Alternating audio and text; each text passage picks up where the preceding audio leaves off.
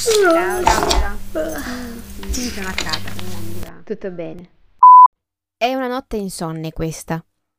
Ne approfitto dunque per scrivere un po'. Come si comincia l'episodio del nuovo anno? Boh, come al solito. Forse un po' più carico. Ciascuno di noi, che lo voglia ammettere o meno, è sempre molto entusiasta davanti ai nuovi inizi. Ansioso, trepidante di fare i conti con quello che ha lasciato alle spalle, molto spesso incompleto. Siamo tutti grandi sognatori da premio Oscar per tutti quei buoni propositi che ci prefiggiamo e che magari sono quasi del tutto identici a quelli dell'anno scorso e dell'altro anno ancora. Finire Yalla Yalla è tra i miei propositi del 2020, cosa che non riuscirò a realizzare se continuo a parlare come un adolescente al microfono. Quindi partiamo con la prima rubrica, Samar. Giorno 11.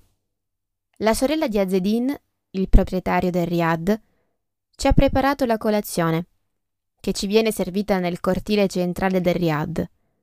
Dopodiché rifacciamo la stessa strada di ieri per riuscire dalle mura della Medina e per andare finalmente a vedere i giardini Majorel.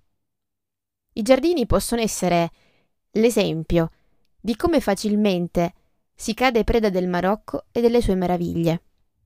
Siamo ancora nella prima metà del XX secolo, quando un pittore, un artista francese, Jacques Majorel, venne a Marrakech durante il periodo coloniale.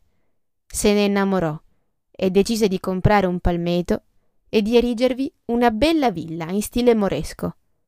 La villa era circondata da un curatissimo giardino, un piccolo angolo di paradiso in terra, quieto, dove passeggiare tra le ninfee e le palme alte e trarre ispirazione. Sfortunatamente per lui, Jacques Majorel morì in Francia, lontano da quel luogo ameno, e solo dopo tanti anni, sempre un francese, il famosissimo stilista Yves Saint Laurent, acquistò la villa e le ridiede nuova vita. Oggi il complesso botanico è visitabile ed è adibito a museo. La fila per entrare è lunghissima e soprattutto è sotto il sole del mezzogiorno. La canicola mi tiene per la gola e appiccica i vestiti sulla pelle. Quando finalmente riusciamo a entrare siamo subito colpiti dal colore blu cobalto, intenso, in alcuni punti appena riverniciato, il famoso blu Majorella. Il colore scorre sui muretti, sui vasi delle piante, sui ponticelli. Ed è alternato col giallo limone, vivacissimo. A pochi passi da me, un uomo è piegato su un grande vaso e passa una mano di vernice. Dopo un timido Excuse-moi, gli avvicino il mio taccuino al pennello. Lui intuisce, intinge copiosamente di vernice il pennello e gli dà una bella spennellata sul taccuino. Purtroppo, per la fretta, ho richiuso il taccuino. Le due pagine si sono un po' incollate, ma la traccia è ancora ben visibile.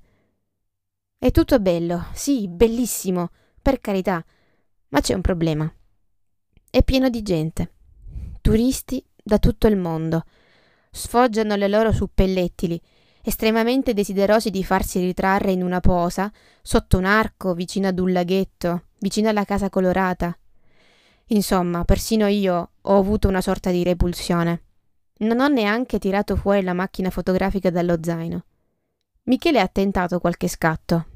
Abbiamo fatto un rapido giro e ce ne siamo andati. Peccato. Era veramente un bel posto. E adesso passeggiamo. Conosciamo così bene la strada ormai. Dovremmo riuscire ad arrivare in piazza senza troppi problemi. Mm, come non detto.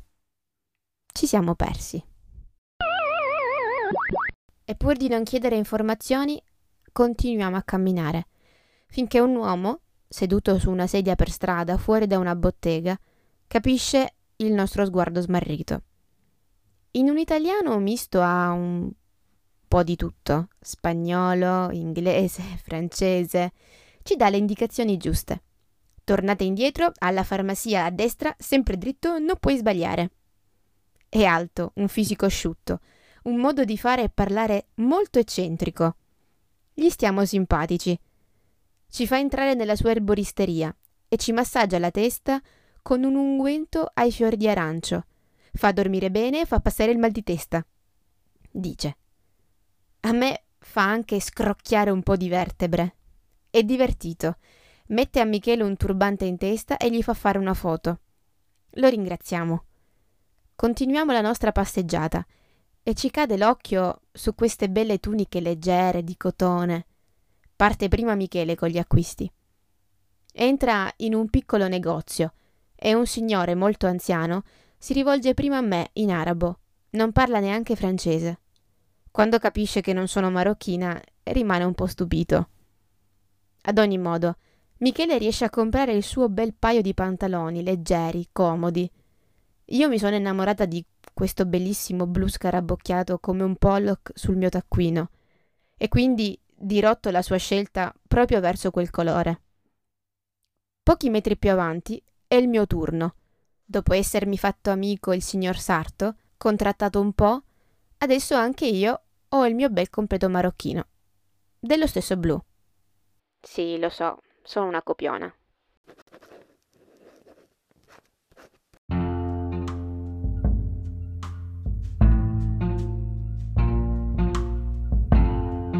Come vi ho detto, in questo giorno 11 un'altra Maria Enrica si è rifiutata di tirare fuori la macchina fotografica. Oltretutto, quando anche mi fosse venuto in mente di realizzare lo scatto della vita, non avrei potuto. Mi sono resa conto poco dopo che la macchinetta era scarica, proprio come me, dopo tutto quel bagno di folla e turisti assetati di selfie sotto al sole. Perciò l'unico scatto di oggi e selezionato dalla raccolta di Michele. Un altro mio ritratto, che lui stesso ha commentato dopo averlo postato sul profilo, scrivendo Eh, prima o poi doveva succedere. L'uomo dell'erboristeria ha voluto giocare anche con me. Poggia il turbante sulla testa, lo stringe, lo attorciglia e mentre mi chiede Come ti chiami tu? Maria Enrica. No, adesso tu sei Mariam. Mi copre con l'ultimo velo anche la bocca e mi lascia guardare in uno specchio. Poi Michele scatta la foto. Sono in primo piano, sullo sfondo la piccola bottega. Il volto scuro e abbronzato dell'estate è incorniciato dal velo blu. Risaltano così gli occhi neri, lucidi. E caspita, qui sembro proprio una marocchina una di quelle donne che ho visto ritratte alla casa della fotografia a Marrakesh. E questa è una delle emozioni più strane che ho provato. Sentirmi parte di questo posto, come se un po' fossi davvero marocchina.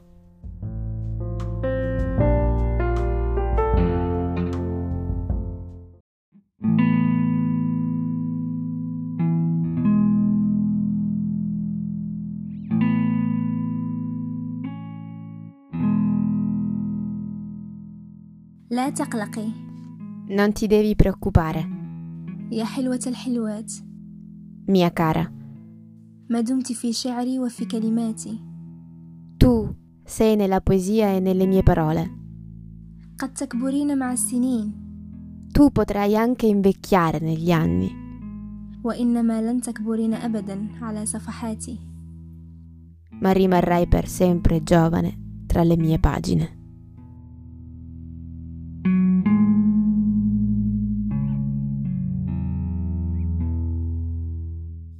L'episodio termina qui e oramai mancano solo tre puntate alla fine di questo viaggio. Se ve lo siete persi, dovete assolutamente ascoltare il podcast di Michele, Iallo anch'io.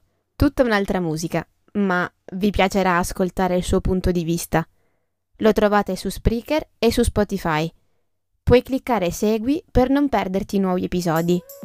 Allora corri ad ascoltarlo non appena avrò finito di dire io mi chiamo Maria Enrica Calò e ci sentiamo lunedì prossimo per il dodicesimo episodio di Yalla Yalla.